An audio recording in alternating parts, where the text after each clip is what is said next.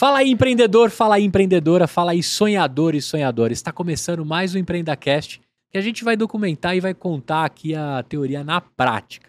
Convidei um cara que tem uma passagem aqui em algumas empresas que fazem parte da minha história como entusiasta da internet, fução ali na, na minha adolescência, mas um cara que resolve um problema muito sério e atual. Né? Eu, casado com uma, uma pessoa do RH, né? a Carolina, minha esposa, é de RH, já fez recrutamento e seleção, hoje BP de uma grande indústria. E o RH é muito presente na minha casa, nas minhas conversas, nos meus churrascos. Encontrar talento é uma das coisas mais difíceis. Quem resolver esse problema é o próximo unicórnio desse país. Eu tô com um cara aqui que está de alguma forma resolvendo isso digitalmente e oferecendo uma construção, uma jornada que torna esse processo mais simples. Mas eu não vou ficar me alongando muito aqui. Eu vou deixar ele naquela câmera ali contar quem é você, o que que a TAC faz, cara. Muito bem, obrigado aí pela oportunidade de estar aqui. Eu sou Renato Dias e a TAC é uma plataforma de recrutamento e seleção digital. A gente tem um foco específico em pessoas que estão no início de carreira, vão ocupar cargos de entrada, é, e também cargos operacionais, que no fim das contas é a grande massa de trabalhadores brasileiros. Então você está falando do cara trainee ou do cara estagiário partindo pro, pro júnior pleno, assim? É, desde um indo para os clássicos aí, aprendiz, estágio, trainee, mas também o auxiliar, o assistente, o analista, ou seja, realmente a, a base né, da, da, dessa hierarquia dentro das empresas, que é onde tem um volume maior e que faz muito sentido você automatizar as etapas do processo seletivo, mas claro, sem perder de vista o, o, o que a gente pode gerar de positivo para esses candidatos. O né? humano também, né? Exato. É. Por trás, lógico, deve ter inteligência artificial rolando, muita tecnologia, Sim. mas tem muito sobre cada pessoa, né? Sim. E eu já quero saber mais da sua esposa, que vinha interessada no podcast, já estou já tô mudando meu foco de interesse, porque é uma BP de uma, de uma grande indústria já, já pode ser um cliente nosso. Sim, eu vou, eu vou te apresentar ela, tenho certeza que a TAC tem tudo a ver. Ela trabalha na Bung atualmente, né? Ela trabalha como BP do financeiro, do, do, da tecnologia. Mas a minha esposa, durante muito tempo, foi headhunter, recrutamento ah, e seleção só. de grandes executivos, né? Trabalhou na camada de gerência, atendeu algumas diretorias, né? E, e, aí ela, ela passa a se tornar é, BP, né? E hoje cuida de uma galerona lá. Então eu, eu por osmose me tornei um cara de RH. Né? Legal, é bem Claro que o círculo de amigos todos são, né? Dessas empresas, dessas consultorias que ela trabalhou. Então eu tenho inclusive amigas de RH lá na, na Natura, onde sim, você passou. Sim. Né? Eu vou falar um nome, talvez você conheça, Vivian Honk. É uma das minhas amigas. Sim, né? sim. Acabou sim. de ter bebê agora. Parabéns, Vivi. Olha, no, no, no podcast te mandando aí Beijão pro Arthur, que acabou de nascer. Marília Evangelista, toda essa galerinha aí. É, natura, recrutamento. Então estamos em casa. Eu, eu, eu, por osmose, eu manjo um pouco, né? Manjo não, eu conheço um pouco por osmose. E uma das coisas, cara, que, que eu percebo na hora do recrutamento e seleção é que sempre parece uma tarefa árdua começar a encontrar alguém. Parece uhum. que tudo vai começar de novo do zero. Ainda tá uhum. assim, cara? Como é que tá essa parada? É, então, o, o que pega, assim, quando a gente olha para esse público específico que a gente trabalha, é que as pessoas não têm muitas qualificações, né, para colocar no currículo. E o currículo tradicional ainda é estruturado com formação e experiência. Então, é. o cara não tem muito o que colocar, né? E aí fica muito difícil para as equipes de recrutamento e seleção diferenciarem esses candidatos e fazerem uma boa triagem, né? Que é aquela primeira etapa onde você olha currículo a currículo e fala, ah, esse aqui sim, esse, esse sim, não. esse não, esse sim, esse não. Então, de um lado, o candidato não consegue se diferenciar, porque ele não tem nada para colocar no currículo, e por outro lado, o RH também está na mão, porque fala, meu, como é que eu vou saber quais são os caras que realmente têm aderência para a vaga para levar mais adiante, né? Então, é, o que a gente procura fazer no fim é ampliar esse, esse espectro de avaliação, trazendo outros aspectos, né, como perfil comportamental, habilidades, conhecimentos, critérios de diversidade e inclusão. Aí tem um, uma cacetada de coisas que a gente faz para entender de fato quem é essa pessoa e qual é o encaixe dela dentro da organização. Né? Agora, quando a gente fala disso, tem alguns currículos que as pessoas escrevem assim: é, tenho facilidade de me lidar com, de lidar com pessoas e sou agradável. né? Porque a galera começa a dar uma encheção de linguiça, porque não tem muito o que escrever para quem não começou ainda uma carreira, né? Sim. É, e, e, como é que vocês fazem isso no processo da ataque? O que está por trás disso? Vamos, vamos fazer de conta que o Gustavo começou a carreira. Legal. Eu lembro que eu ia no CIEE, sim, né? Sim, nosso no, cliente. É também. seu cliente. Eu ia lá no CIEE, deixava lá que, poxa, tenho, tenho facilidade com isso, com aquilo, queria muito trabalhar com tecnologia, administração. Não lembro muito bem como foi a triagem do CIEE na época. Mas eu lá com os meus 16 anos queria trampar. Uhum. Na época não tinha vocês, não existia. Como Sim. é que funciona hoje se eu fosse começar por vocês? Então, a gente. Você tem tanto a opção de entrar na ataque e fazer uma série de atividades, tem até umas aulas também para te ajudar a entender melhor o mercado de trabalho e tal, mas também fazer os testes e aí, a partir disso, ah, as vagas que você tem match vão aparecendo para você e você se candidata. Ou outra possibilidade é você entrar por uma vaga específica e fazer os testes que são necessários para aquela vaga. Então, é, esse exemplo que você deu, né, de eu sou, tenho um bom relacionamento interpessoal e sou agradável, né? A gente detecta isso por meio de um teste de personalidade ou por um teste de competências. Então, já não é você declarando, né, mas sim uh, ataque dizendo, olha, essa pessoa tem essas características aqui Por um passo a comportamentais. passo que eu, que eu segui. Exatamente, é um teste gamificado, né? Isso também é um- uma outra coisa que ah, diferencia a gente, porque não dá para você trabalhar com, com público jovem, ou então até com classes sociais mais humildes que não tiveram né, todo o preparo e fazer aquelas provas cinzas, chatas, e, né? Não, vamos, vamos gerar uma experiência que seja agradável, que motive essa pessoa a continuar nesse processo.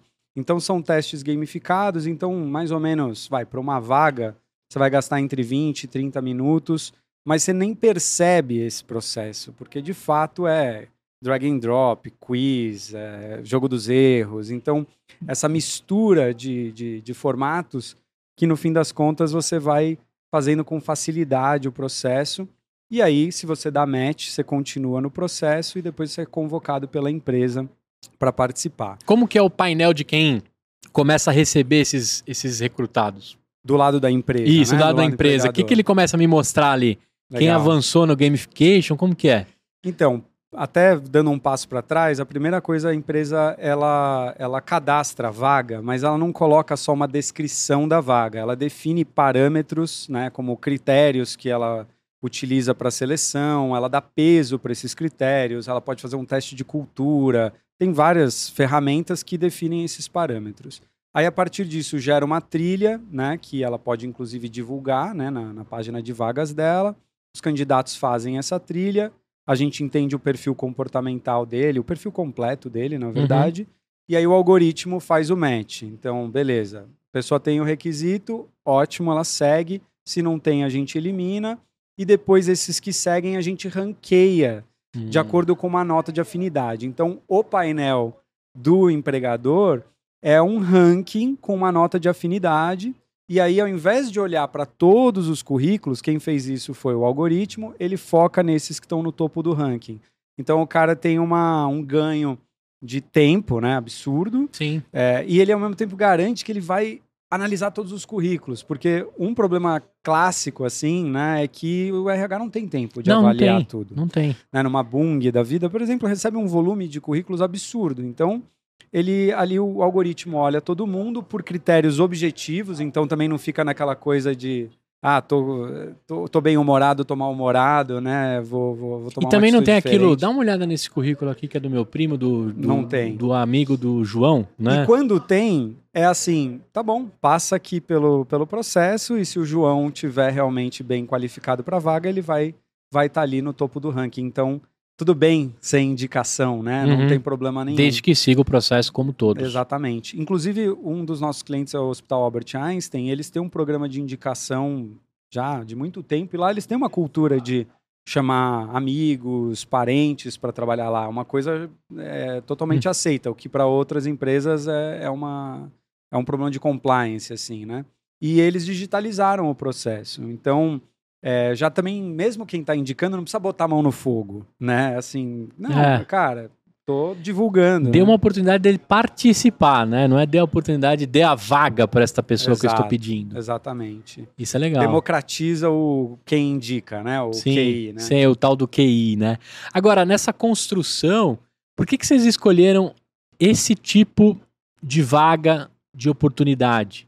Né? Uhum. Porque tá todo mundo mirando para tudo que é lado, mas me surpreendeu aqui no começo do seu pitch de ter escolhido esse primeiro emprego, esse primeira oportunidade, Legal. né? Porque aí o algoritmo ele, ele precisa de alguma forma, é, não digo ser mais simples, mas ele tem que ter algo, né, que possibilite que essas pessoas cheguem com o ensino médio, com o primeiro semestre de faculdade, sem experiência nenhuma, testar um pouco mais o meu comportamento, como é que eu me, como é que eu lido com problemas que a gamificação pode me trazer. Uhum. Mas por que, que você escolheu esse recorte? Ótimo, boa pergunta. O que aconteceu foi o seguinte: depois que eu saí da Natura, eu empreendi primeiro numa agência barra consultoria de comunicação digital.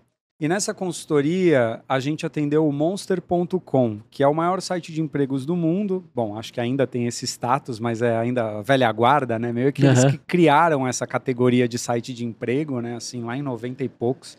Tiraram o job board do jornal e botaram na internet, né? E aí, bom, é, a gente ficou atendendo o Monster por uns dois, três anos, até que eles fecharam várias operações no mundo, incluindo o Brasil. E nesse momento, eles falaram, cara, tem alguns empregadores aqui muito grandes, tipo McDonald's, é, Starbucks, que estava numa velocidade grande de crescimento, call centers, enfim, não vou entrar tanto em marcas aqui. E eles falaram, esses caras continuam precisando de ajuda para atrair candidatos. A gente está falando de uma época de pleno emprego no Brasil, 6% de desemprego, então era tinha call center que contratava assim, 100 mil pessoas por ano, né? Porque virava a Uhum. empresa o tempo inteiro. Quando a gente começou a atender esses clientes diretamente, ainda com uma outra solução, basicamente usando mídia online para atrair candidato e um cadastrinho simples assim, a gente começou a enxergar mais as dores do processo, mas não só as dores do empregador. Na real, o que chamou mais atenção para a gente eram as dores dos candidatos. Então a gente via, caramba, para empregar 100 mil pessoas por ano, um call center desse tamanho deve colocar umas 2 milhões de pessoas por aí no processo seletivo todo ano. O que, que acontece com essas pessoas? Para onde vão? Como é que elas ficam? saem desse processo seletivo? Elas têm retorno, não têm retorno? E aí a gente começou a ver que, cara, o impacto que era gerado era negativo. Então, você, depois, quando a gente foi pesquisar, né, melhor o público e tudo mais, a gente conversou com algumas pessoas, uma menina especificamente, a Thaís, assim, que, meu, eu tava encantado por ela no, no conference call de entrevista, assim, de pesquisa, né, com ela. Super, assim, sorriso, falava de um jeito super encantador. Mas da boca dela só saía: eu não sei nada, eu mando o currículo, ninguém me retorna. Quando eu vou num processo seletivo, eu não sei porque eu não sou aprovada, é, não tenho quem me indique. E a gente começou a ver que os processos seletivos estavam realmente minando a autoestima das pessoas no E a processo. capacidade de poder participar de algo seletivo. E, é, e ninguém estava aprendendo nada com isso. E, a- e as empresas, por outro lado, queimando o filme, né? A marca empregadora indo pro buraco, porque, pô, 2 milhões de pessoas, 100 mil passam, 1 milhão e 900 mil ali estão, né, tendo uma experiência ruim. Então, o, o primeiro momento nosso foi: queremos aproveitar essa, essa cenoura que é o emprego para gerar impacto social. Então isso fez a gente olhar para esse público, que é o público que a gente lidava mais, esse cargo de entrada é, que acaba sendo classes sociais também mais baixas e tal. A gente falou, a gente precisa fazer alguma coisa, não dá para olhar para isso. Só que, claro, é, bom, isso no fim das contas, só para fechar um pouco o ponto, se desdobrou em ter aulas no aplicativo, ter testes que dão retorno. Então Hum. a pessoa termina um teste de personalidade, ela vê o resultado, ela começa a falar, bom, eu sou assim. Até quando não fica tão bom, ela fala, não, eu não sou assim. Ela já começa a verbalizar mais quem ela é, então vai preparando ela para esse processo. Mas óbvio, a gente falou, cara, só pelo impacto as empresas não Não vão querer. Não vão querer. Então, onde que isso vai fazer um sentido para o RH? E aí a gente falou, bom, se a gente entende melhor o perfil dessas pessoas nesse processo de preparação para o mercado de trabalho, a gente consegue, por outro lado, melhorar essa triagem né? E no fim das contas gerar um impacto positivo para a empresa. Você, você em começo de carreira, quantos anos você tem? 41. 41. Você em começo de carreira sentiu o que a Thaís sentiu? Cara, Lá no comecinho? Como era lá em 90 e pouco, né? Deve é, ter sido o seu eu acho ingresso que o meu inicial. primeiro emprego deve ter sido 96 por aí. Cara, eu não senti muito porque eu tive o tal do quem, quem É. indica, assim, né? É, Então, assim, claro, mas assim, o meu currículo não tinha nada, né? Então, assim, eu tive alguns atalhos, é, mas assim, eu não posso me comparar a uma realidade Uhum. de um, de um jovem que a gente ajuda a inserir, assim, no mercado. Até porque, cara, é uma loucura, né? Eu lembro quando eu saí da escola, né? Da, da, da faculdade, da, do, do terceiro colegial, eu já tinha ali atormentado algumas empresas que eu queria trabalhar, eu já, já tinha descoberto alguns empresários do bairro que poderiam me contratar, né? Para ser office boy, né? Acho que a Sim. primeira coisa que a gente pensa é, pô, você é office boy, vou conhecer o centro de São Paulo inteiro, vou economizar no passe para comer um dog, né? E, e- e vou ter ali a chance de fazer uma grana, né, para pagar uma faculdade. Era mais ou menos esse caminho, acho que eu tomaria se eu não tivesse é, batido em tantas portas e tal. Uma das minhas frustrações é que eu não fui office boy, né? Hoje eu sou geração Waze. Se você não me, se você não me der Waze no centro de São Paulo, eu me perco. Ah, eu também. Né, eu Sou só- terrível. Só sei a ladeira Porto Geral e a Santa Ifigênia, que são lugares obrigatórios para quem é de tecnologia passar, né?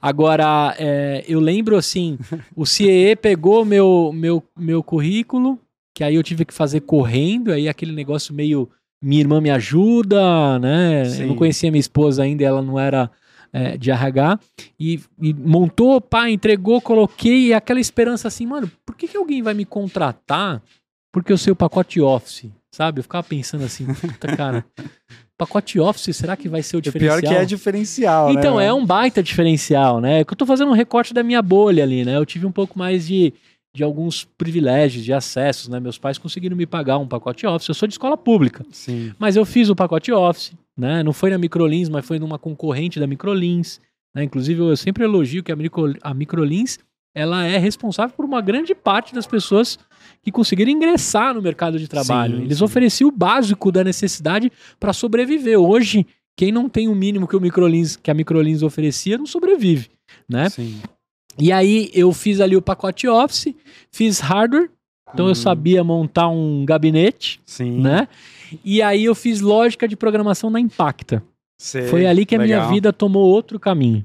Quando eu coloquei lá que eu voltei na CIE, na CIE e escrevi que eu tinha feito lógica de programação, começou a tocar mais o telefone. Claro. Ou seja, algum checked da minha composição do currículo caiu em algum filtro Sim. que as pessoas me ligavam. Mas aí eu já tinha ingressado no mercado, depois o meu currículo ficou lá, eu, mantei, eu mantive atualizado.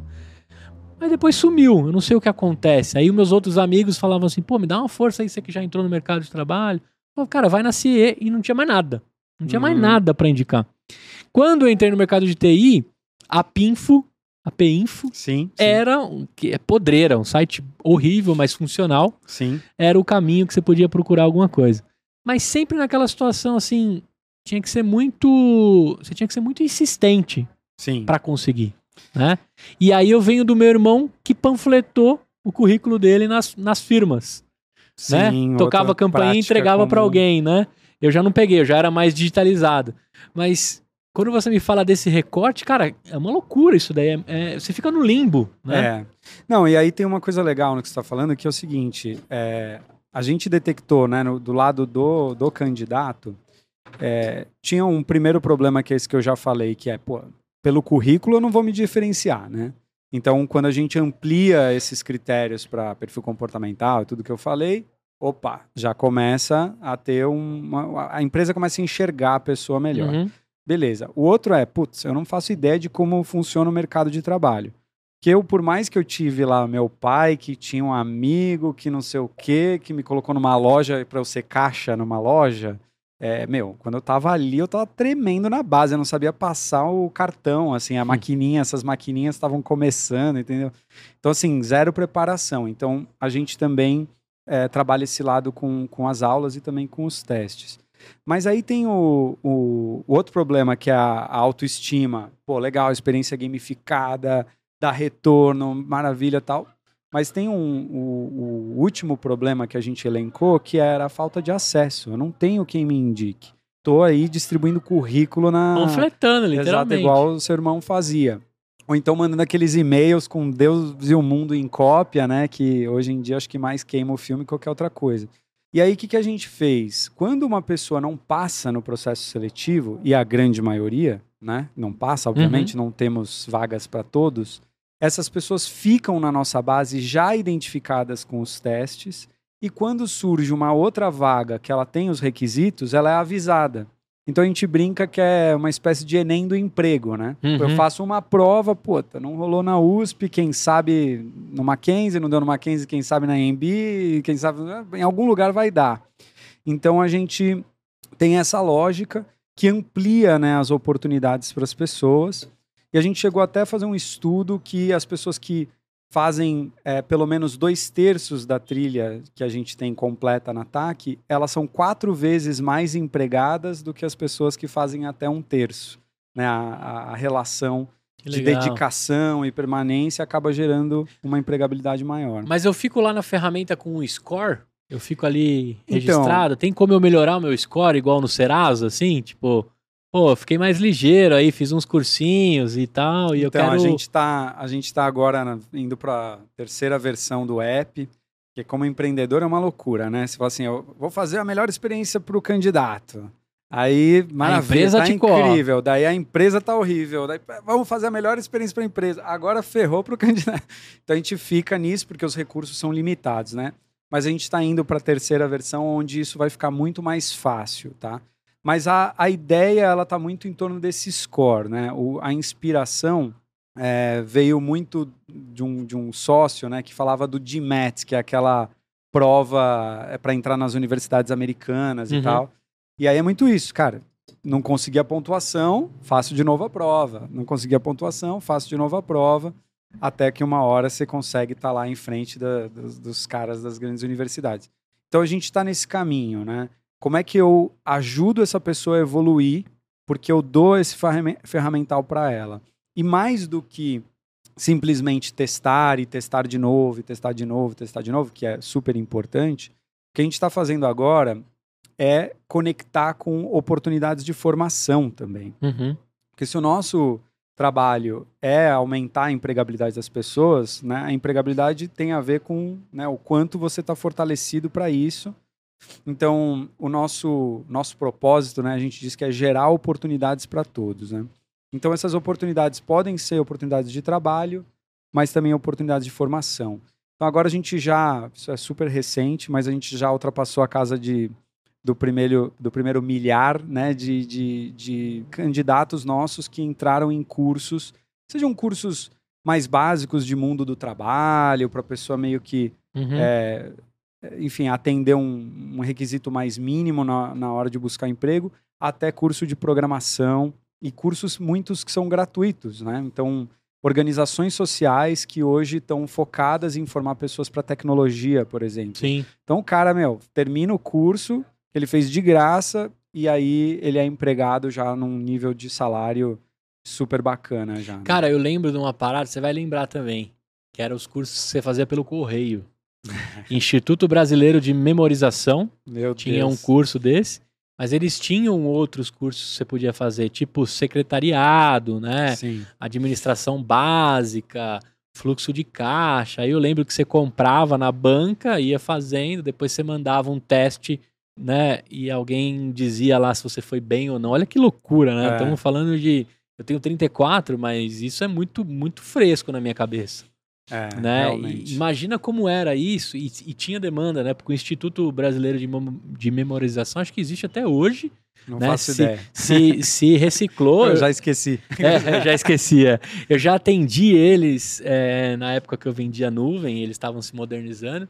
E, e, era absurdo o número de pessoas ainda que trocavam cursos em, em papel, em carta e estavam indo para o digital a gente ainda tem um Brasil que não está totalmente informatizado, né? Sim. Existem alguns, alguns pontos aí que não deram. Apesar de ter mais celular do que brasileiro, né? Nem todos os celulares estão em todas as mãos. E você me disse que é um app. Então é tão fácil quanto abrir um app do meu Android e sair participando de um processo. Sim, e também é, tem a versão web né, do app. Então, que uma restrição que muitas vezes acontece é não tem espaço né, no, no, no celular, celular, das pessoas. Então aí a gente tem a versão web app, né, que é PWA, enfim, você que legal, legal. Agora eu queria saber de você o seguinte: como é que como é que tá é, a aderência das empresas em entender que você resolve esse problema? Porque assim, independente do tamanho da empresa, ela precisa de jovem aprendiz, ela precisa de assistente, ela precisa dessa galera que, forme a, que forma a base da pirâmide ali, que é essencial. Sim. Né? Então isso não para. O quanto elas estão aderentes a, a usar tecnologia para isso? Já perceberam de fato que humanos não conseguem resolver o volume de vagas que tem? É, a gente acaba focando nas empresas que têm maior recorrência de contratação, né? Tá. E, então, em geral, nossa, nossa nota de corte é pelo menos cinco contratações por mês. Porque se você contrata uma pessoa a cada três meses ou coisa do tipo, é, não é uma dor tão grande, né? Entendi. É, para essa empresa, né? Ela vai anunciar não sai de emprego, vai pedir indicação. Ainda não, não faz uma contratação é, super boa, né? Ela, ela não tem técnica de RH, tem várias coisas que essa empresa menor não tem, né? Mas a, a, dor que, que a gente resolve é mais para quem tem recorrência. Uhum. É, e aí isso vai até empresas que contratam mil pessoas por mês, né?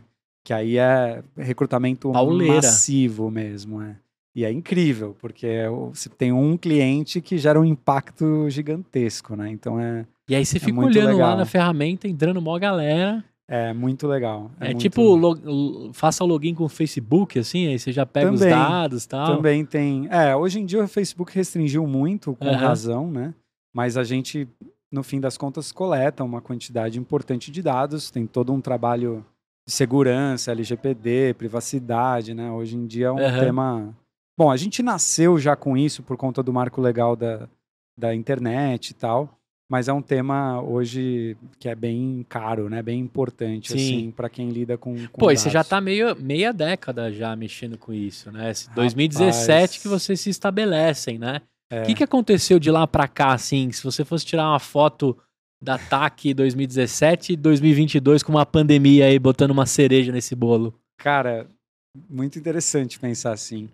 Ó, cara, em 2016, quando a gente fundou e começou a pesquisar, assim, tem um, uns episódios são marcantes, assim. Eu lembro que a gente ligou para uma grande rede varejista é, e a gente falou, olha, a gente está construindo um produto né, de recrutamento e seleção, né? E a gente queria bater um papo com você, assim, para entender melhor as dores, aquela coisa toda, né? Era uma gerente de recrutamento e seleção. E ela falou assim, olha, mas vocês vão cobrar por isso, né? Olha, a gente vai cobrar por isso, né? É um, é um, serviço, a gente não pretende cobrar do candidato, então a gente vai cobrar da empresa. E ela falou assim: ah, bom, então eu nem sei se vale a pena, porque a gente não gasta um real com recrutamento e seleção aqui. Aí eu falei: é mesmo, né? Como assim? Me fala uma coisa: quantos, quantos consultores você tem na equipe de RH né, para fazer todas as contratações que vocês fazem? Ah, a gente tem 80 consultores espalhados pelo Brasil, impostos avançados e não sei o quê. Bom, então, pelo jeito, você está gastando uma fortuna com recrutamento e seleção, né? Então, o que essa história conta é as pessoas não sabiam que tinha um problema. Uhum. Era normal você envolver milhões de pessoas no recrutamento e seleção no fim, no final do processo, ficar com um percentual baixíssimo de pessoas aprovadas e achar que está tudo bem, que é assim mesmo. Então, lá atrás, e isso inclui 2017 com certeza, as pessoas simplesmente não reconheciam que o problema existia.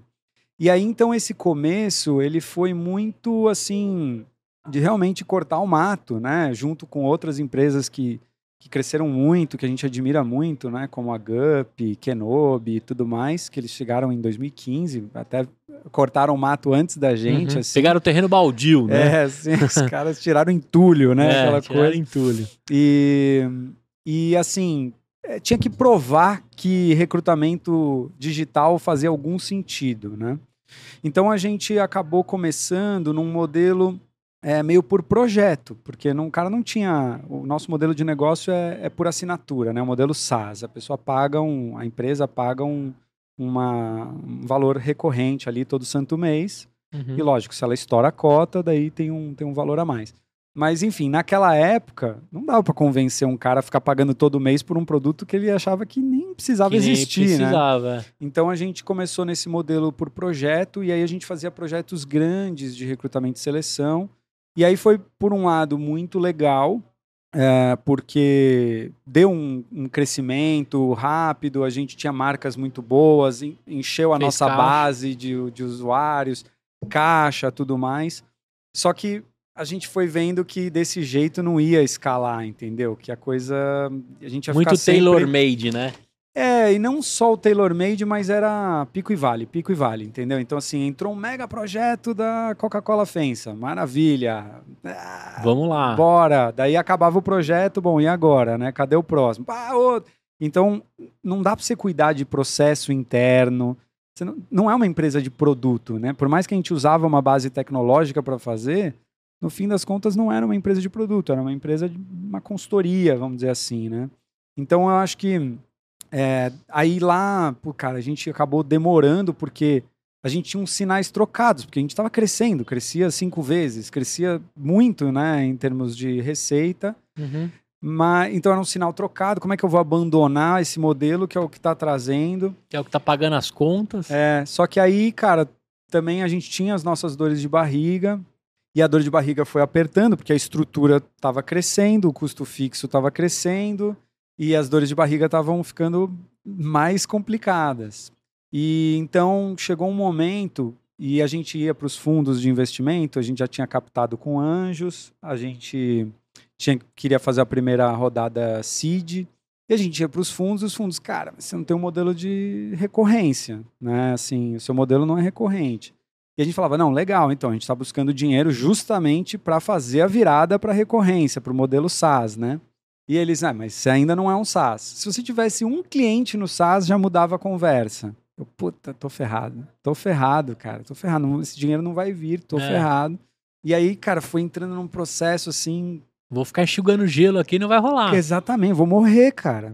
A história é linda, um monte de candidato, um monte de empresa incrível, puta, tudo incrível, todo mundo amava. A gente falava com as empresas, as empresas, bom, até hoje, assim, elas amam, assim. E, mas, cara, não tava virando é, esse modelo. E aí, eu lembro que eu tava já bem desesperado, assim, e na época eu tava fazendo um, é uma espécie de programa de aceleração, hum, muito tailor-made, assim, com a Dynamo, que é uma empresa que tem um olhar para impacto, e, o, e aí a gente estava lá preparando planilhas e companhia para fazer a rodada de investimento. Aí eu tô, cara, tipo, no, no celular com foninho de ouvido, assim, atravessando a Paulista para ir lá na Dynamo, conversar com o Marco. E eu tava com a minha esposa assim, cara, meu, ferrou, cara. Eu não, eu não sei como é que eu vou sair daqui. Eu tô, tô, tô, tô ferrado, não sei É a o que última fazer chance, não rolar isso É. aqui, eu vou. puta, meu, não tá dando tal. Eu tava assim nesse desespero. Aí eu cheguei lá, aí o Marco falou, Renato, peraí, desencana dessa planilha. Cada vez que você entra aqui, você tá com uma cara pior, meu. O que tá acontecendo?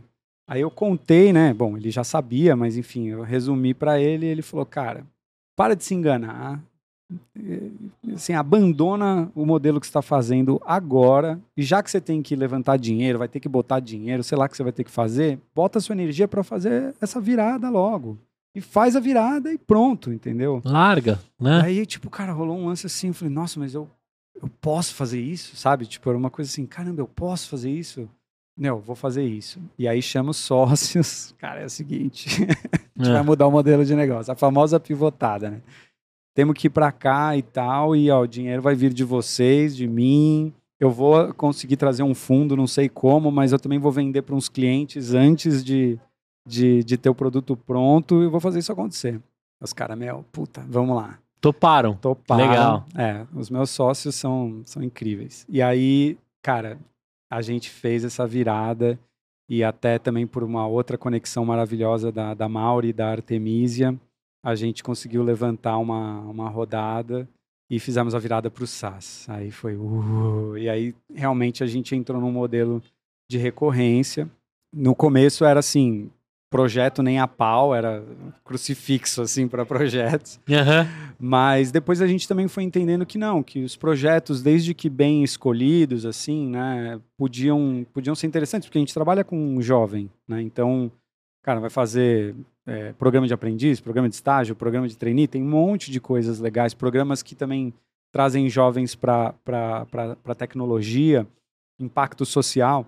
Então a gente falou, não, tudo bem, mas desde que sejam projetos que realmente valem a pena, né? Então hoje a gente Que tem vai uma- acabar rodando o seu, o seu arcabouço tecnológico é, ali, tem- né? Sim, sim. Não, e hoje em dia é muito mais fácil rodar um projeto do que era antes. Então, a gente tem uma combinação, mas assim, é, a- o modelo recorrente é o, é o modelo principal e que dá uma, uma tranquilidade. Né? Qual que é a chave para você saber que o João já participou da Bung, da Natura e da, e da CIA? É o CPF que você usa dentro da sua base?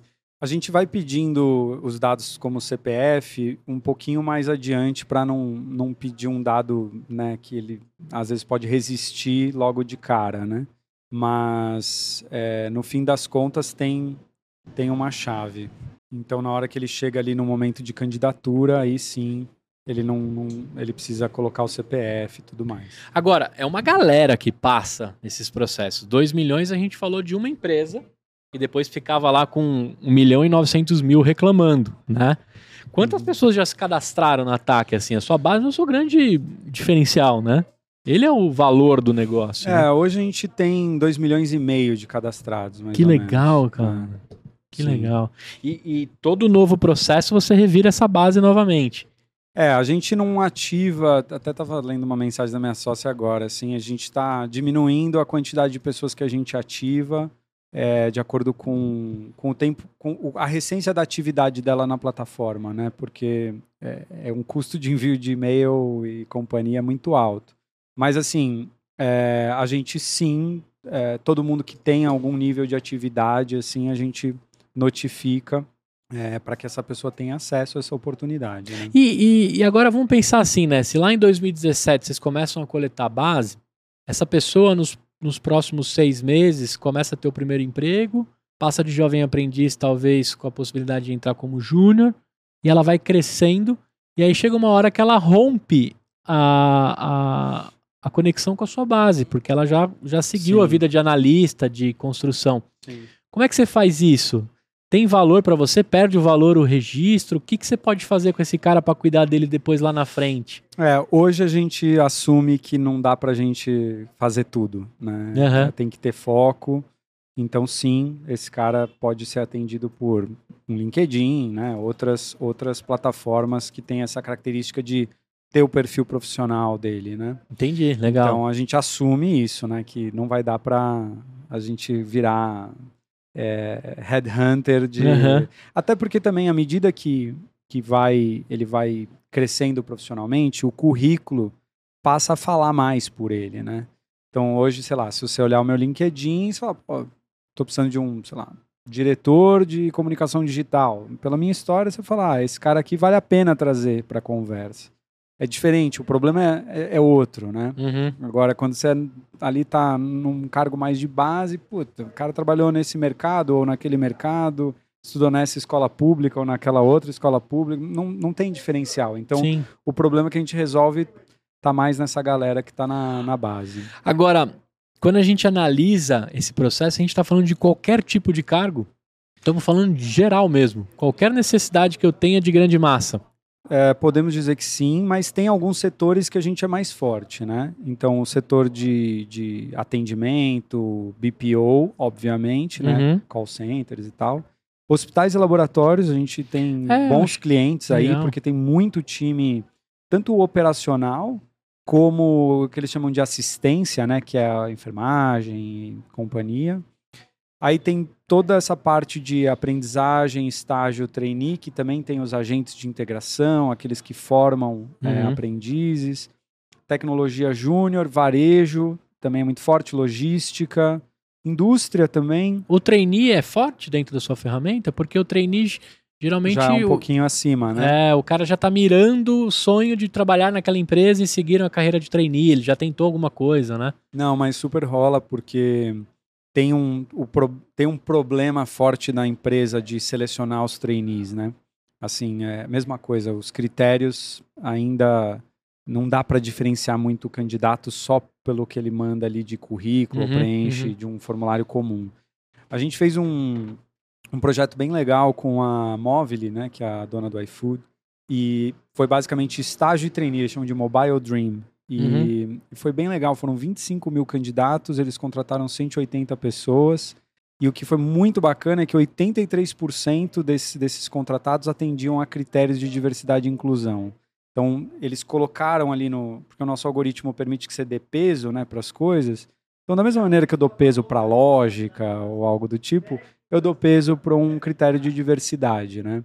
E isso é muito legal, porque, cara, você vai num, num programa de trainee para uma empresa como essa, se você estudou, sei lá, na melhor escola de São Paulo, sei lá, o Bandeirantes, Santa Cruz, essas escolas assim, ó, depois vai fazer o INSPER, essas mega faculdades, é, você fica ali no topo, né? É difícil de você bater um cara desse que teve as melhores oportunidades na vida. Uhum. Mas muitas vezes você tem caras que são bons pra caramba, tem boas notas ali, mas não- só não chega naquele topo.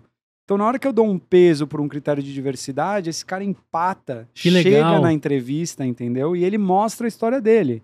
Quando ele mostra a história dele, ele fala: Bom, e aí, né? Vou ficar com o, o, o- filhinho de papai aqui que né, teve tudo de mão beijada, ou esse cara que se superou 30 mil vezes para chegar onde ele tá, para chegar até aqui nessa sala de entrevista, né? Sim. Então é muito lindo, assim. E a Móvel foi uma Que legal. empresa que, meu, realmente.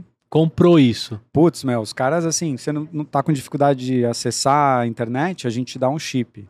Você precisa de um lugar para fazer a entrevista online, a gente arranja um lugar para você. Assim, os caras entram num nível de realmente dar acesso, assim. Então foi um projeto bem lindo. é, E outra, uma coisa, é, uma coisa é ter o filtro e a possibilidade de colocar o peso, outra coisa é você ter coragem e, e transparência de colocar como empresa. Sim, Porque tem muito o que sai na foto e tem muito o que vai realmente para dentro das empresas. sim, né? Então, estou usando aqui como ferramenta, mas, pô, quem vai lá e coloca que o peso é esse sim. e é isso que a gente quer, isso é, isso é difícil, cara. Não é uma decisão fácil. Sim. Eu tô dizendo porque tem empresas que estão muito compradas com o assunto e tem empresas que estão esperando a água bater na bunda, né? Total. E quando a gente dá a oportunidade, quando a gente democratiza o acesso à sua empresa também, os talentos eles estão ali espalhados, né? A gente está falando dos primeiros talentos, né? Eu acho que isso é muito legal. Quando a gente analisa qual é a base que você está tendo, são os primeiros talentos, né? Ali estão os próximos né, nomes que vão ser grandes executivos ou futuros empreendedores, vão sair dali, né? Daqui a pouco você vai voltar na sua base, lógico, respeitando a LGPD, mas você vai encontrar alguns nomes daqui uns anos que nasceram Sim. da seleção e como eles foram ranqueados dentro do ataque, né? Isso que é legal. É, outro dia rolou uma, uma, uma coisa muito assim deliciosa, assim que a gente estava fazendo entrevistas de estagiários assim para a área de, de vendas e eu, eu sou uma das pessoas que entrevistam os finalistas ali, né? E aí eu tava falando com essa menina, incrível a menina, assim, impressionante. Sabe quando você olha uma, uma menina super nova e você fala, uau, que máximo. E aí é, tava conversando com ela, ela falou, não, então, eu uso o ataque, ela tem 18 anos agora. Ela falou, uso o ataque desde os 14. Falei, tá brincando comigo? É mesmo? Ela falou, desde os 14 anos que eu uso o ataque. É, o meu namorado conseguiu emprego pelo ataque, também acho, acho que era algum processo de estágio ou aprendiz, não me lembro. E tal. E aí eu falei, meu, mas você é muito articulada, assim, quem né, te preparou assim? Você tem um, algum né, coach assim, né? Mentor por trás, É, né? Daí ela falou: Ah, não, eu fiz um programa no Espro, tal, que também é nosso cliente. Eu falei: Caramba, que impressionante, assim. Ela... E aí é muito legal ver como Sim. você acaba é, impactando a vida das pessoas, assim, sabe? É. É. muito, muito, muito legal. Agora, quando a gente analisa 2 milhões e 500 mil é, cadastros na sua base versus X empresas que você atende, muitos optaram pelo modelo de cobrar de quem não tem, né? Sim, Porque fica aquela situação, né? Quem vai pagar se eu não tenho, se é meu primeiro emprego? Se eu, se eu não tenho meu primeiro emprego, eu não tenho meu primeiro salário. Se eu não tenho o primeiro salário, eu não consigo pagar. Mas alguns praticaram a, a cobrança do lado do, é, do, do que concorre, do, do empregado, né? Uhum. E vocês sempre do lado da empresa. Sim. Em algum momento se passou a necessidade de avaliar se cobraria do lado dos 2 milhões e 500 mil de cadastro e também teria renda? Ou isso nunca fez parte da visão, missão e valores de vocês, assim?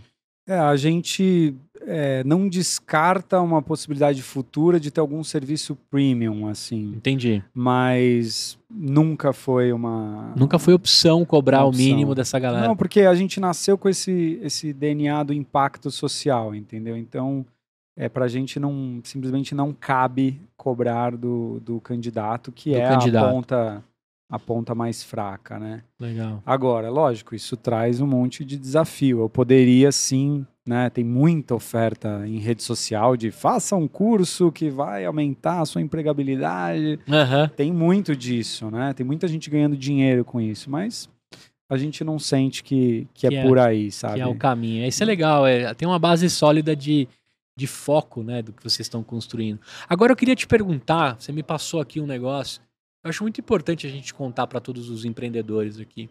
O momento que você teve que pivotar, eu queria dar uma aprofundada nessa pivotada, mas antes disso eu queria chegar lá no MVP, em 2016 que vocês juntam a ideia, e por que vocês chegaram nessa ideia, né? Depois, o seu último CLT foi a Natura.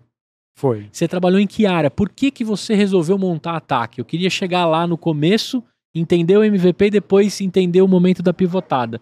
Mas por, Uhum. o que te levou você e os seus sócios a montarem ataque é, e você fazer o rompimento do seu CLT ali? Ó, é, eu rompi o meu CLT antes da TAC, né? Naquela empresa, agência de comunicação que trabalhou para o Monster.com. Mas vou então trazer um, um pouquinho antes.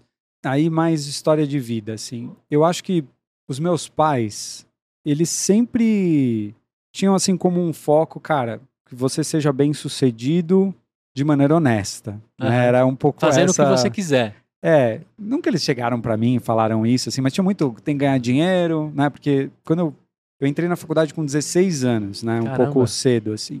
E, mas na época, é, eu queria fazer música, né? E meus pais, tipo, não, música não, tem que ganhar dinheiro, né? Música não dá Qualquer dinheiro. coisa menos música. Se eu falasse teatro, provavelmente não. Teatro não, né? nada ia entrar. E aí eu não, na real, eu não, não, não tinha uma escolha, eu fui eliminando e acabei fazendo propaganda e marketing e, e assim foi. Mas o ponto é, eu acho que eles colocaram esse DNA de, cara, seja bem sucedido de maneira honesta. Legal, tava indo bem nisso, acho que fui crescendo relativamente rápido. Quando eu entrei na Natura, o meu primeiro é, dia era um workshop de sustentabilidade, que era o termo que mais se usava ali na, na época, né? Uhum. E, cara, a Natura é, assim, um outro... Era, né? Agora, acho que ainda é, assim, mas eu posso dizer, na época era um bicho muito, assim, outro universo, né? E ainda não tinha aberto capital e Aham. tal. E, de repente, cara, a Natura foi me transmitindo um monte de valores, assim, que eram coisas que não estavam tão fortes, né? Então eu fui meio picado por esse bichinho do gerar impacto, né? Fazer uma coisa que seja positiva para o mundo, dar um sentido maior. E Isso ressoou muito em mim. Que legal. Tanto que fiquei sete anos lá. E a minha sócia fundadora, Denise Asnis, ela também trabalhou na Natura vários anos. Ela foi Citibank Boston, Natura, foi diretora de RH na Natura. E o, e o meu outro sócio fundador, o Ernesto, era um cara que era super do mundo é, de private equity, né? trabalhou no Citicorp, Equity Investment Nova York, o cara super tubarão, assim Aham. mas que teve uma mudança assim muito forte de visão de mundo, começou a trabalhar loucamente por essa questão da sustentabilidade. E a gente se conheceu também na Natura, ele como um consultor externo e tal. Então, chegou um momento ali na Natura é, que eu comecei a falar, cara, qual o meu caminho para gerar impacto, sabe? É, obviamente eu era muito feliz lá, mas eu falava, cara, O que, que você fazia na Natura? eu era da área digital, é, fui comecei cuidando só da relação com consumidores, depois consultora, depois força de vendas, aí eu passei a coordenar a operação digital inteira, até que eu não aguentava mais, porque era muita loucura, assim, aqueles ciclos de vendas da Natura super rápidos, assim. E aí depois o Ernesto justamente chegou com um projeto muito louco para colocar a Natura em rede, é, colaboração e tal. E aí eu fui designado para gerenciar esse projeto, que era um mega programa inovador assim. Uhum. E aí que começou a fazer sentido até mesmo a mídia digital que eu já trabalhava há tanto tempo.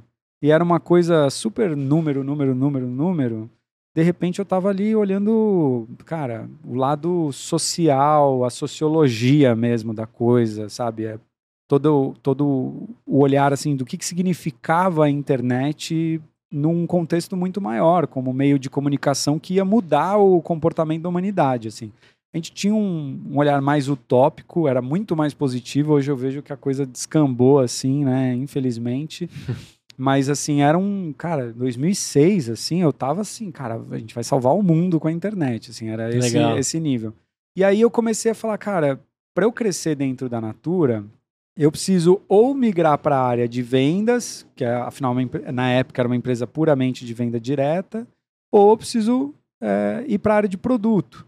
Mas eu quero trabalhar com digital, é isso que eu sei fazer, é o que eu gosto, eu acredito. Então, a minha sócia, também com, com outra figura muito incrível, Marcelo Cardoso. Eles criaram um programa lá dentro da Natura que era gerentes para cima, vamos repensar propósito, ver se o propósito de vocês está alinhado com o propósito da Natura e tal. Fizeram um mega trabalho assim com toda a gestão da empresa. E nesse processo eu decidi sair. Né? Muita gente decidiu sair. É, é uma, uma, só uma empresa como a Natura para ter coragem né, de fazer uma coisa dessa. Né? E foi muito interessante. Eu recebi um coach para chegar à decisão de sair, assim, né? Muito louco. Aí foi difícil sair, porque não queriam que eu saísse, mas eu saí. E aí eu fui empreender nessa consultoria, mas com um olhar muito de criar plataformas, de colaboração. Aí a realidade foi me mostrando que, em termos de modelo de negócio, a coisa não era tão simples.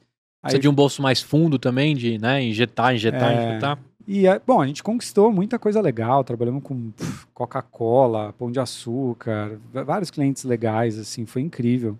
Mas ah, o modelo não. Eu sentia que não. Cara, o impacto que eu queria gerar não estava rolando ali na, nessa primeira empresa. E aí foi justamente no momento em que eu falei, cara, ou vai ou racha, rachou. E aí eu falei, agora eu vou esvaziar a mochila. E a gente já estava com essas experiências do Monster, dos clientes que a gente atendeu pós-Monster que eu contei. E aí a gente criou o ataque. Né? Mas como que você encontra o Ernesto e a Marina? A Denise. A Denise. Como é que você encontra eles depois da sua saída? Porque a Denise foi crucial para você romper. Sim. Mas ela continuou na Natura. Verdade. E o Ernesto estava lá no programa que você largou, né? Ah, é, e passaram vários anos. É. Mas eu, o Ernesto, depois que eu saí da Natura, eu recebi algumas propostas para ir para algumas empresas que eu tinha relação, né? Algumas para trabalhar, outras para ser sócio e tal. E o Ernesto falou, cara, o Ernesto é da Argentina, a, a, a empresa dele tinha um pessoal na Argentina. Ele falou, olha, você tá fora tal, você não quer ajudar a gente a construir o um negócio no Brasil? Ah, puta, Ernesto, é que eu quero aquela coisa do. Eu escutei você falando num outro podcast do Creator. Não, eu quero construir um negócio do zero, não sei o quê. Idiota, né? Não é. sabia o que eu estava fazendo. não fazia a menor ideia que era empreender. E, mas no fim ele falou: não, beleza, vamos, vamos encontrar um caminho que faça sentido e tal. Então eu já era sócio do Ernesto, é, é, isso em 2016, já era sócio do Ernesto há algum tempo. Mas a Denise, você tem toda a razão, né? Como é que a Denise aparece? E aí, como né? é que ela volta? Se ela foi a, a, o estopim para você é. romper, né? Então, aí a D, ela tava meio é, aparecendo, ela tinha saído da Natura já há um pouco tempo, eu acho. Ela, ela, também rompeu com o próprio programa que ela criou, não? É, ela, ela chegou no lugar de diretora e acho que pensou, tá bom, agora deu. Assim, tem um pessoal meio maluco que resolve abandonar, assim. Quando eu saí da Natura, eu escutei de algumas pessoas, diretores, assim, falando, olha, admiro muito o que você está fazendo, porque quanto mais alto no coqueiro, mais risco é da gente tomar um tombo, então você está saindo na hora certa e tal. E mas a D foi maluca o suficiente para sair também, né? Mas assim, a gratidão assim pela Natura é um é sim, outro sim. nível. A Natura, assim. a Natura tem um, um, espacinho no meu coração também. Muito. Mesmo não tendo trabalhado lá, era uma das empresas que eu gostaria de ter trabalhado. Sim, né? sim. São nossos clientes também, enfim, a gente é, Ah, não é legal. consegue não consegue A Natura não sai de você. Você Não sai, da sai. Natura, mas a Natura não é, sai de não você. sai mesmo. Ainda mais se você usar caiaque e todas as É, outras. também, né? Os produtos todo dia e tal. Mas enfim, então é, a D estava meio é, circundando um pouco porque ela queria fazer projetos de RH com essa pegada mais digital e tal. Então a gente estava começando a se falar sobre algumas coisas quando surgiu o clique assim de criar ataque, né? Ernesto e eu discutindo, a gente chegou em algumas coisas. E aí a gente falou, cara, muito legal a visão de impacto, muito legal a visão digital, mas assim, a gente não entende de RH de verdade. Por mais que a gente tivesse trabalhado com recrutamento digital, né, assim, a gente só estava fazendo campanha para atrair candidato, era Uhum. isso. Então a gente falou, pô, a gente precisa de alguém que traga de fato o método, né? Dê um, um peso aqui para esse lugar de, de RH mesmo. E aí a gente chamou a Denise, mostrou para ela mais ou menos as ideias. Ela falou, cara, eu tô estudando isso, porque essa história de match, não sei o que, era tudo novidade na época. E, cara, foi muito rápido. Ela pegou e já encheu, assim, com a camada RH e tal. E a gente legal. botou o PowerPoint embaixo do braço e foi atrás de, de investidores. né? Por que TAC? Ah, outra história. É. Então, é o seguinte, TAC é uma palavra em quechua, que é o idioma ali dos Andes, né? É, no Peru, mas outras, outras regiões também fora do Peru.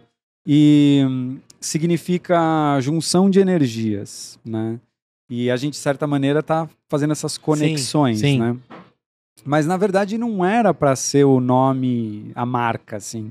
O que aconteceu, eu tinha feito uma viagem para o Peru, tinha convivido por algum tempo com, com esse povo que chama Queiro, que são os descendentes diretos dos Incas, né? É assim que é, que é visto, assim. Enfim, eu tinha vivido uma experiência muito linda lá e estudado bastante a cosmovisão andina, né? Como os, os andinos veem o mundo. E os Queiros são guardiões dessa cosmovisão, né? E eu tava com isso, tinha lido um, um baita livro e tal. E aí a Denise, na época, a gente criando o ataque, ela falou: Porra, eu tô fazendo um programa com trainees da IBM. Queria te chamar para contar um pouco dessa sua história, né, com, com o Peru, com os Andes e tal, para o pessoal ali entender que, pô, um cara mais novo, conectado, etc e tal, Uhum. tem uma visão de mundo mais ampla, né, do que sucesso hum, de maneira honesta, né? E, e aí eu fui lá fazer uma palestra, preparei um keynote lá com umas fotos lindas que eu tinha feito, com trechos do livro. Aí eu tô contando essa história, chega um momento em que a gente fala de TAC, né? Porque é um... é, pela visão dos antropólogos, que às vezes é um pouco diferente do, do- do- dos queiros efetivamente, tem, a- tem três níveis de relação, né? Tem uma relação, ah, você tromba a pessoa, ou enfim, eles falam em outros âmbitos também. Beleza, tem, esse é um nível de relação. Daí tem um segundo nível de relação que é aquela que você meio fica medindo o outro, né? Quem é mais forte, quem é mais bonito, quem é mais rico, quem é mais poderoso, enfim. E tem o terceiro nível de relação que é onde realmente existe uma uma junção de energias, né? Que, é- que podem ser energias complementares, que eles chamam de anantin, e energias é, suplementares, né? Que são parecidas e se potencializam também, por isso que é massintin. Mas o, a junção de energias é TAC, né? Pelo menos na visão dos antropólogos. E aí tô contando essa história, chego no final do PowerPoint chorando na frente dos trainees da IBM, uma loucura, porque acabei me emocionando e tal. Quando eu termino, o Ernesto, por coincidência, estava em São Paulo e foi lá assistir e falou: Mel, TAC, esse é o nome do, do nosso projeto, né? E aí, quando a gente foi criar a marca, a, a, a Fernanda, que na época era sócia da Tátil, uma, uma empresa de design, de marca e tal, ela falou: Meu, é um nome curto, sonoro, tudo a ver com startup, tem uma história, mantém. E aí a gente manteve. Que legal. E em 2016 nasce Ataque. No- nomes têm histórias. Eu, eu adoro fazer essa pergunta em todo o EmpreendaCast, porque, cara, vem, vem tudo por trás, vem da essência, vem da construção, do propósito. E, e eu fiquei muito feliz em entender que a Ataque, de fato, tá, tá praticando impacto. Né, tá... Quantos colaboradores hoje estão envolvidos diretamente com vocês na Ataque? 30, mais 30. ou menos. Uns Cara, frilas ainda, mas Seu pai e sua mãe, o que acham disso? Diante da, do que eles falavam. Você é filho único ou você tem irmãos? Tem irmãos também. Tem irmãos? Mas o que, que eles falam vendo o, o Renato de hoje, assim? Cara, eles têm, assim, eles admiram muito, assim, mas eles também têm uma visão crítica do tipo, meu, você trabalha muito, É. será que vale a pena? Mas, pô, Assim, vocês falaram que eu tinha que ser bem sucedido e honesto, É, né? não, acho que depois você cumpre essa, essa esse checkpoint, assim, eles acho que já começam um outro olhar. Meu pai empreendeu também, né, assim, é, ele, ele trabalhava numa empresa, uma, uma estamparia, uma maior estamparia da América Latina, não sei o quê, e saiu para empreender, depois essa empresa que ele trabalhava faliu e tal. E meu pai, depois de um tempo empreendendo, acho que traumatizou um pouquinho e falou: não, eu vou ficar pequenininho, quero que meu negócio dure para sempre, desse tamanho. Eu já tinha uma coisa de: não, pequeno não vou ficar, nem que eu quebre, mas eu vou fazer alguma coisa que tenha mais impacto. Não que a gente seja grande, eu acho que a gente ainda tem muito para crescer, mas é, tinha já essa coisa do empreendedor no meu pai, assim. Mas eu acho que eles se orgulham muito, com certeza, de ter uma coisa que sabe que faz bem pro mundo Sim, e tudo mais, sim. mas eles têm essa preocupação de, meu, é uma ralação É. impressionante, né? É, praticamente você. Não existe carga horária para empreender. Zero. É, você tem que. Por exemplo, você se adapta aos momentos. Não sei se você é pai atualmente, mas Sou. você se adapta, né? Você acorda antes da família, trabalha e depois cumpre todo o, o processo como, como família, como pai, aí almoça e corre, fecha, vai numa reunião, troca com a esposa, divide. Né? A gente tem todo um, um, um ritual. Né? Eu agradeço muito se dá para tirar alguma coisa boa do que aconteceu dessa pandemia, de eu ter ficado mais em casa, acompanhado o meu filho, alguns momentos que talvez na pauleira que, que o mundo tinha antigamente eu não teria acompanhado. Né? Hoje eu tenho o privilégio de almoçar com meu filho. Cara, isso- isso tem um, Sim. isso tem um valor imenso. Mas, cara, é doideira, né? Eu termino aqui contigo e eu vou jantar outra vez, né? A gente janta duas, três vezes se precisar, de madrugada. E vai tentando, vai construindo. Agora, uma coisa que eu queria dividir com você, cara. É, a gente. che- Você já se pegou alguns momentos assim da noite que você dá uma respirada e fala, mano, por que, que eu tô fazendo tudo isso? E a resposta vem muito rápido, e aí você continua. Acontece com você isso também? Você fala assim, mano, por que, que eu tô às duas da manhã, sei lá, limpando minha caixa de e-mail, porque amanhã eu quero fazer alguma coisa? Ou por que, que eu tô aqui no banho pensando nisso? Você se pega às vezes como empreendedor fazendo isso? Bom, primeiro eu me pego pensando no, no, no trabalho, né? Que parece uma palavra meio pesada, é, né? o trabalho assim, vem de, de tortura, É. né? De, não, no, no- O Luiz Seabra falava isso, assim, mas eu, é, eu me pego pensando, assim, no, no que a gente faz o tempo inteiro, né, assim, não, eu acho que esse é o negócio de, do- do empreender, assim, não tem horário, mas não é sobre estar na frente do computador, né, ou pessoas que são muito também, porque tem a coisa do intraempreendedorismo que você falou até na nossa preparação aqui, Aham. então, assim, eu sempre fui assim, cara. Não consigo, eu não me vejo. Espero não estar ofendendo ninguém e nem sei se isso é realidade, mas assim, a minha irmã é fonoaudióloga, certo? Cara, terminou ali um atendimento, acabou. Ela vai pensar na viagem, na família, não sei o quê. Eu não sei se eu daria certo com isso, porque eu gosto de estar tramando Sim, estratégia e não sei o que e tal. Então, é, tem isso, mas várias vezes eu me pego e falo, cara, putz, mas tá complexo, como é que eu vou fazer isso? Mas quando eu conecto com tudo que a gente tá fazendo, o impacto que a gente gera e tudo mais, é, meu, que Animal. privilégio tá Animal, fazendo isso, entendeu? é. Tipo, meu, poderia estar fazendo uma coisa que eu odeio, que eu não vejo sentido. E eu amo, né, assim, o que a gente faz, assim, eu, eu sou muito, tenho muito orgulho, assim, do, do Sim, que a gente animal. está construindo, né? E uma das nossas sócias é, que conquistou esse status de sócia, né, que é a Ana Correa, uma colombiana incrível, tem uma história incrível de vida, ela, ela sempre tem esse aspecto de, cara, vai ter uma reunião, deixa eu trazer um depoimento de um candidato, deixa eu trazer o depoimento de quem está tendo a sua vida é, Impactada por positivamente aquilo, é. por nós. Isso é um baita gás, porque às vezes a gente esquece, a Sim, gente se sim. afunda no problema e, e perde a perspectiva de que a gente está fazendo uma coisa muito legal. né? Sim, sim. É, eu dividi isso com você, porque assim, né? Puta, a jornada empreendedora ela é solitária em alguns momentos, né? O cônjuge, a cônjuge é importantíssimo no processo. Sim. mas eles não conseguem entrar dentro dos nossos pensamentos, eles não conseguem entrar dentro da nossa cabeça, né? Sim. Às vezes a minha esposa fala assim: "Você tá conectado?" Eu falo: "Cara, eu não tô conectado. Eu não tô conectado. Eu preciso terminar um, um pensamento que eu tô aqui, senão eu não vou me conectar do resto do dia." Sim. E ela entende isso, né? Aí eu falo assim: "Agora o mood tem que acabar."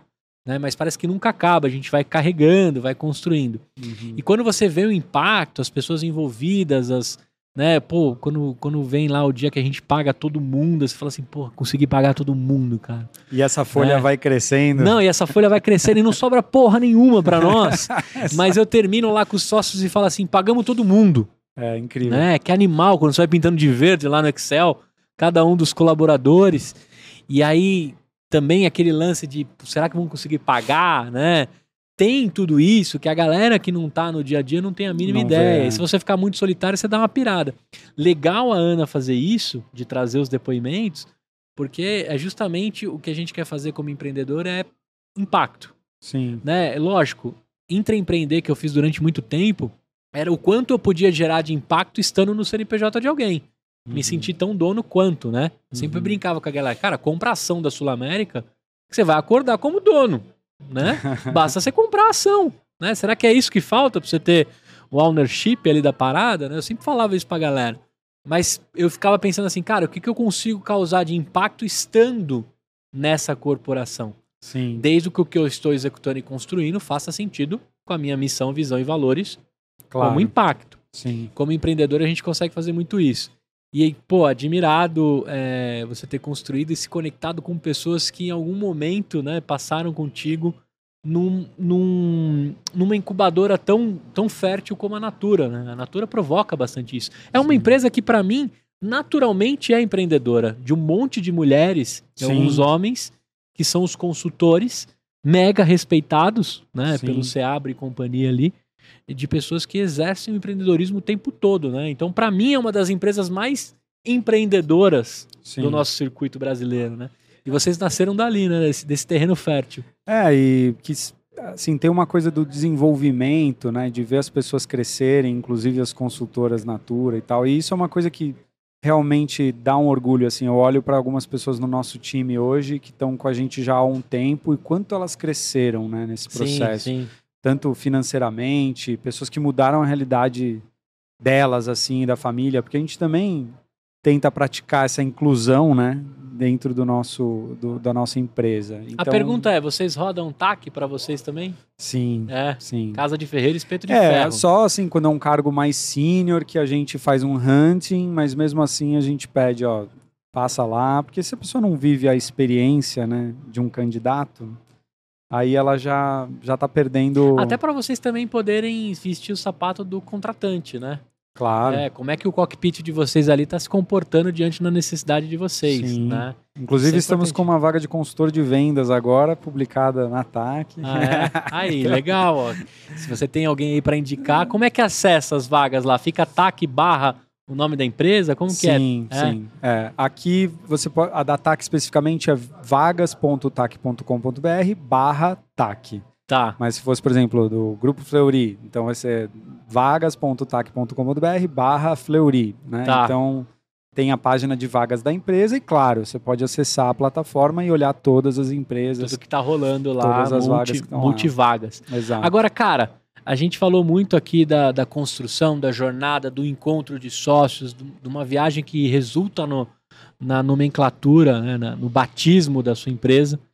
E lógico, você passou por alguns percalços aí, algumas tristezas. Eu queria puxar um limão seu aí, cara. Tem alguma coisa que não deu limonada?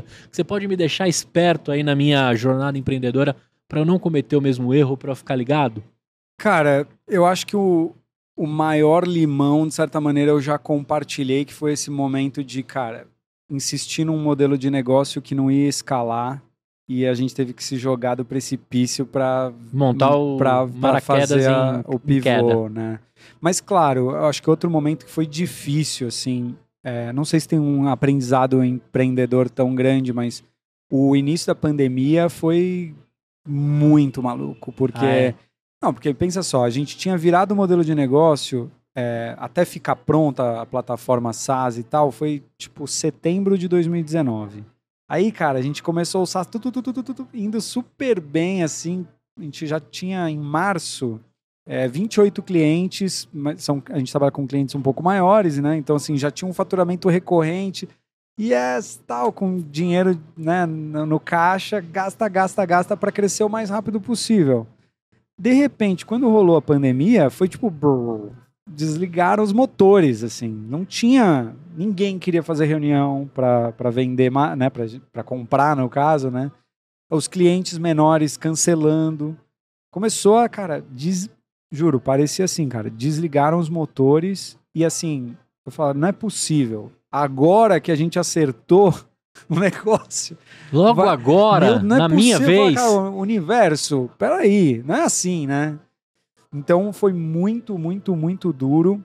E aí, cara, a gente falou, cara, a gente precisa é, conseguir mais alguma grana para ter dinheiro em caixa aqui, porque não vai. A gente achava que do outro lado ia ter o pote de ouro, né? Porque a gente estava crescendo loucamente, é, ia conseguir uma outra rodada de investimento. Todos os investidores estavam assim, ó, agora a gente vai esperar para ver o que Be vai careful. acontecer. E aí eu participava, né, de evento para ouvir investidor falando o que, que devia fazer, não devia e tal. Eu Falei, cara, fudeu. Aí, cara, a gente voltou pro nosso investidor seed, falou, ó, meu, a gente precisa de, de um pouquinho mais de dinheiro para segurar a onda aqui, senão acho que a gente não vai conseguir. Eles, meu, mudou todo o comitê de, de decisão de investimento, cara, a gente tá assim, vai ser uma conversa quase que do zero. Falei, nossa, meu Deus do céu, e agora, né? E aí tem uma um momento assim, meio day one da Endeavor assim, que nós sócios começamos uma reunião, já tinha várias, né? Todo é, virou assim, é, Comitê de crise. terceiro turno, né? É. Trabalhava o dia inteiro, chegava à noite, começava a trabalhar só os sócios tentando ver como é que a gente ia segurar a onda, né? E aí teve uma fatídica que foi numa sexta-feira, a gente começou às 5 da tarde, terminou a reunião às 5 da manhã. Mas a gente saiu com um PowerPoint assim dizendo, cara, ó, nosso modelo tá certo, a gente tá indo bem. A gente só não esperava que os motores iam ser desligados, a gente precisa segurar aqui um pouco mais, né? E aí, puta, cara, conseguimos mais um fôlegozinho.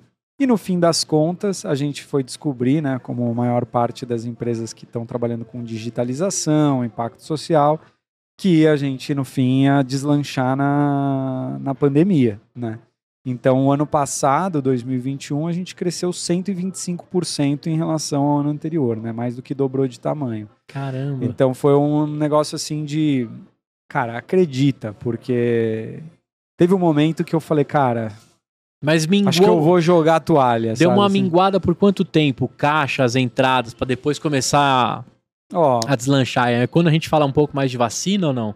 não, ah, bom, sem dúvida que a perspectiva de vacina mexe muito no ponteiro, mas assim, até junho, de março a junho, foi muito complicado. A gente ganhou um cliente bem importante em abril, um call center grande, precisava contratar muito Porque tava todo mundo indo para suas casas. É, exato, e eles estavam criando, eles tinham um modelo home office. Então, assim, na real impulsionou, porque as empresas falaram, cara, não posso mais fazer recrutamento e seleção presencial. presencial, tô botando em risco meus funcionários, botando em risco o candidato.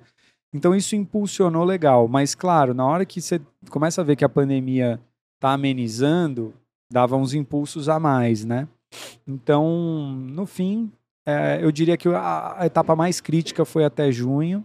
2020, o segundo semestre já foi assim, uau, né? Foi assim, caramba, pô, estamos faturando coisa que a gente nem imaginava. Que legal. E aí 2021 super consolidou e agora a gente tá na loucura para tentar fazer, né, dobrar de tamanho de novo em 2022. E aí Triple, triple, double, double.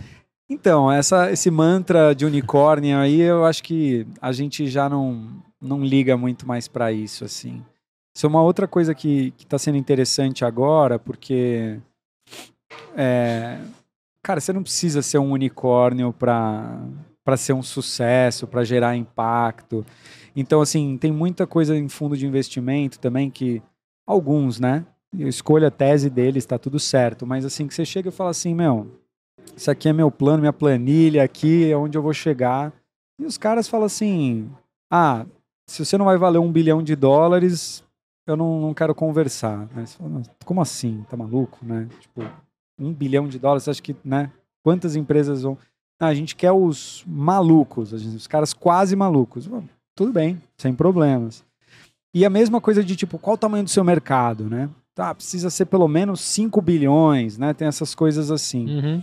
E a gente, tá tem, a gente tem um olhar agora um pouco mais refinado de assim, eu posso ganhar muito dinheiro num mercado de 5 bilhões que eu vou ter 1% desse mercado, ou seja, eu vou ter um monte de concorrente, mas eu também posso ter uma liderança num nicho Uhum. é, mais definido. Onde eu vou ter, ao invés de 1%, eu vou ter 15%, 20%, 10% que seja. Né? Então, 30%. Então, a, a gente está mudando um pouco e, vamos assim, acho que algumas coisas são meio ilusórias, assim, e que eu acho que dificulta a vida de muito empreendedor. Porque o cara fala assim, ah, meu, não vou virar unicórnio, Ferrou. tô, meu, puta, sou um bosta. Não, pelo amor de Deus. Eu tenho amigos que Posso ser uma zebra, né? meu, tem amigos que venderam a empresa por 50 milhões. Você vai falar que é ruim vender a empresa por 50 milhões? Eu não acho ruim, cara. Eu, tava, né? Tá bem legal. E 50 milhões não é assim uma coisa impossível, tá? Né? Não, muita empresa, eu- né? Acho que a gente já tá nesse valuation. Então, assim, cara, empreender é incrível, assim, uma relação, mas assim, não precisa ficar viajando É. que, ah, puta, vou ter que valer um bilhão de dólares. Não, cara, tem uma recompensa bem legal muito antes disso, né? Muito bom, cara. Queria pedir pra você aqui, até pra te liberar. É, eu tô adorando o papo, prazer imenso te conhecer, cara. É, Prazer é meu. conseguir contar a história da TAC, de vocês, de uma coisa de tanto impacto e que envolve diretamente os- a próxima geração desse país, né? Os jovens de agora, como é que eles estão e onde, e onde estão, o que fazem, o que comem. Uma das perguntas que eu ia ter pra ti é: o TikTok é uma ferramenta de captação pra vocês? De candidatos, sim. Ah, A gente tá. é, tem que dar uma acelerada boa ali, mas, mas sim, já é uma. uma porque tá ali, né? A próxima usa. geração da É. TAC tá ali, né? É, a gente tem que falar Cara, eu tenho me mais, né? surpreendido bastante com o TikTok. Eu tenho é, trabalhado mais ele, entendido o comportamento e tenho conhecido coisas assim que não, não imaginava que a plataforma poderia trazer. Né? E lógico, tem tudo a ver com vocês. Agora, cara, eu queria entrar num lance, antes da gente falar de futuro e de como a galera é, encontra e faz negócio com vocês. Cara, eu vou abrir minha mochila. O que, que eu jogo de livro e podcasts assim? Por, por Renato Dias, é, o, o cara que só precisava ter um trabalho honesto e. Como que é? É, Ser bem sucedido. bem sucedido e um trabalho honesto, é. Ó, vou falar mais de livro, que é como eu aprendo mais, assim. Uhum. Eu acho que tem dois livros, assim, que, que foram bem legais, é, que eu recomendo bastante nos últimos tempos. Um é aquele da Estratégia do Alibaba. Eu não vou lembrar o nome dos autores agora, mas é, uma- é um livro muito incrível porque ele fala muito desse modelo de plataforma, né? É, marketplace. E, e, e quem conta é um cara que é um baita professor, PhD, assim, de, de universidades e que foi contratado pelo Alibaba para ser o cara da estratégia, assim, né? Corporativa e tal. Então, assim, é uma riqueza, assim, é muito, muito legal esse livro. Animal. É, e o outro que eu gostei muito foi o Platform Scale, que também fala desse modelo de marketplace, assim, foi... Aí ele é extremamente técnico, assim, então, se você está querendo é, criar algum negócio que tem essa dinâmica, né, do- de, de ser do- de dois, dois lados, né, two-side platform, assim, eu acho que vale muito a pena. Perfeito. Então, é, esses dois, acho que foram Podcast você escuta ou não? Cara, não ouço muito podcast. Eu ouço de vocês agora, né? Aí. Desde que eu sabe, soube que eu vinha pra cá, eu falei, agora tem que ouvir. E, pô, muito legal. Aliás, tô adorando, porque Que legal. o que é legal de podcast, assim, o pouco que eu vejo e escuto, é que, cara, tem tempo, né? Tem. Para as pessoas contarem as histórias. Do jeito que com- você quer contar, cara. Que é chato de, por favor, veículos de imprensa tradicionais, não deixem de, de me convidar para dar minha, a minha palavra, mas é meio chato, porque, cara, às vezes você conversa com um jornalista, é cinco minutos. É. Você- ou então, às vezes, você fala 20 e o cara pega uma frase. E, é, e a que você não queria ainda. É, e é que você- exatamente, fora do contexto. Então, eu, eu tô, tô achando interessante esse modelo de podcast, esses que eu ouvi de vocês. Vou, vou continuar ouvindo, porque é muito bom também ouvir outros empreendedores. Sim, sim. Isso é uma coisa, cara. Você falou, ah, o, a vida do empreendedor é muito solitária. É verdade, tem esse lado do solitário, mas me surpreendeu quando a gente entrou mais nesse ecossistema de startups, porque quando eu era lá um empreendedor de uma agência, coisa do tipo, realmente mas quando eu entrei no universo de startups, cara, é impressionante como as pessoas se ajudam. Ninguém larga a mão de ninguém, né? Meu, o cara é teu concorrente e ele tá te dando dicas. Assim, é impressionante. É, é. Assim. é, porque justamente a corrida do negócio ali é por outra coisa, né? Que ninguém sabe explicar. Tá todo mundo ali correndo para construir o quê? Que tamanho é esse? Você quer gerar riqueza ou quer gerar abundância, né? Uhum. Essa galera quer gerar abundância, que todo mundo se dê bem, né? É, porra, aqui, aqui na Voz e Conteúdo, todo dia vem alguém aqui e dá uma olhada como são os estúdios. E o cara vem todo tímido assim, pô, você poderia me falar os equipamentos? Claro, cara! Você quer abrir aonde? Tá vindo um oceano que eu não vou conseguir cuidar de tudo. Não tem problema nenhum. Você quer abrir um estúdio? Se você abrir do meu lado, a gente vai conviver tranquilamente. Sim. Né? Cada um dentro do que pode oferecer. É, e aí as pessoas se surpreendem, né? Tem caras que vêm fazer aqui benchmark, ele começa com um papo muito estranho, aí logo eu percebo, eu falo, cara, vamos lá, vamos... Né? Fala logo o que você quer. Vamos, vamos ser sincero, vamos ser transparente, cara. Ó, faça isso, não faça aquilo, isso aqui dá certo no meu, isso aqui não dá, né? Ou, oh, mas você cobra muito barato. É, cara, meu modelo de negócio é que eu sou um bar que tem estúdio, eu não sou um estúdio, uhum. né? E, e aí as pessoas falam, oh, pô, obrigado, hein, cara, você abriu a cozinha. Eu falo, cara, é lógico. Amanhã eu não sei o que eu tô fazendo. E pode ser que você conheça alguma coisa que eu vou precisar. Sim. Né? E a gente vai ter que trocar. Só espero que você faça o mesmo pelo próximo. E o circuito de startups faz muito isso. Faz, é. Faz muito. E eu me sinto muito nessa obrigação também, é muito louco. É. Quer dizer, mas é gostoso pra caramba, né? Ser conversada, enfim, poder compartilhar o que você aprendeu, o que você errou, né? E, mas assim, eu sou muito grato, assim. Tiveram pessoas que eu falava, meu, o, Albert da Neo Assist.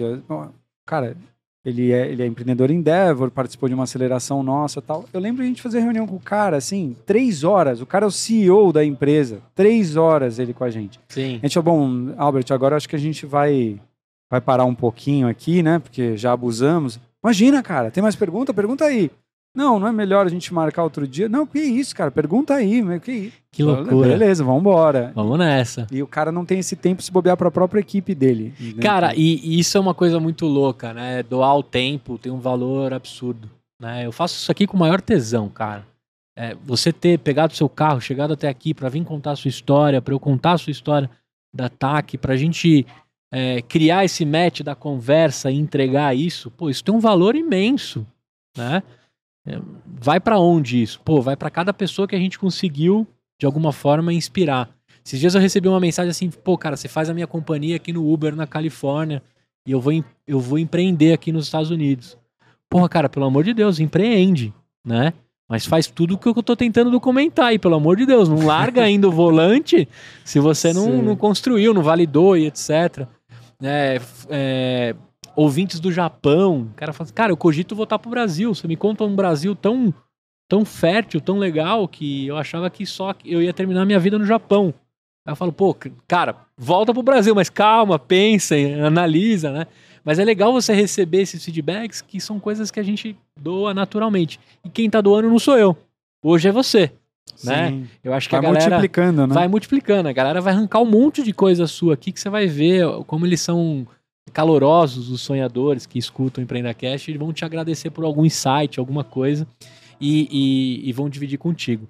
Diante disso, quais são as redes e como a galera encontra mais sobre TAC e sobre você? Quais são as redes e onde que a galera tem que ir? Bom, TAC, mais fácil o nosso site mesmo, www.tacteaque.com.br. É, bom, eu, LinkedIn. É, Renato Dias está lá no LinkedIn é, da TAC. Eu tenho aquele linkedin.com barra in barra Renato Dias. O meu Instagram, hoje eu não, não atualizo tanto mais. Tem das suas viagens ao Peru? Tem. Legal. É, aí é Renato mesmo. O, o é Instagram barra Renato mesmo. Tem umas Legal. boas fotos lá. Enfim, então é mais por aí mesmo. E... Mas eu tô, tô disponível. Quem precisar, entre em contato, a gente tenta agendar um papo aí. Muito bom. Queria agradecer em nome de toda a comunidade do EmpreendaCast. Um papo incrível. Quero te convidar para outros outras conversas de impacto, de construção, de inspiração. Desejar muita sorte lá para você, para Denise, o Ebert, né? Depois vocês tomando aí um chopp ou refletindo sobre a construção em qualquer uma das séries que vocês estiverem captando. É curioso como é que uma história do passado conecta o futuro, né? De alguma forma vocês se encontraram e eu fiquei muito surpreso com, com a sua sócia de hoje ter sido responsável pelo programa que fez você romper Sim. a ligação né, com o CLT. Isso é muito legal, né? Como as coisas, parece que o universo trabalha pro, pro futuro. Assim, parece que tá tudo escrito, a gente só tá seguindo um roteiro. É né? curioso, isso, realmente. Isso é muito maluco, cara. Então, obrigado em nome de toda a comunidade sonhadora. E conte com os nossos canais de voz para qualquer tipo de necessidade, inclusive para ajudar essa molecada que está chegando e construindo. E de verdade, parabéns pelo impacto, cara. É muito difícil encontrar pessoas genuínas querendo causar um impacto. Tem muita gente querendo se aparecer, né? Muita gente que contrata assessoria de imprensa para aparecer no sentido de é, fotinha bonitinha, braço cruzado e olha como eu sou, né? Foda.